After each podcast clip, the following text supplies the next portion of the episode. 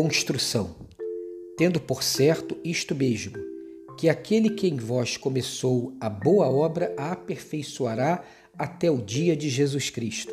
Filipenses 1:16. Todo filho de Deus desse mundo deveria ter uma placa pendurada no pescoço como dizer: Cuidado, ser humano em construção. Essa é a maior razão pela qual não desistimos de ninguém nem de nós mesmos.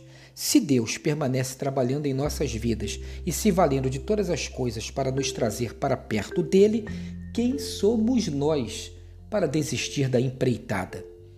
Diz Santo Agostinho: conhece-te, aceite-se, supere-se. Não há como passar pelo supere-se sem passar pelo conhece-te e pelo aceite-se.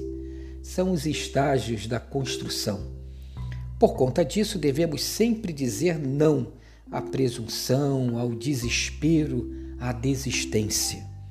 O apóstolo Paulo fala da esperança de termos Deus como nosso companheiro de obra até o fim, uma obra em nós mesmos.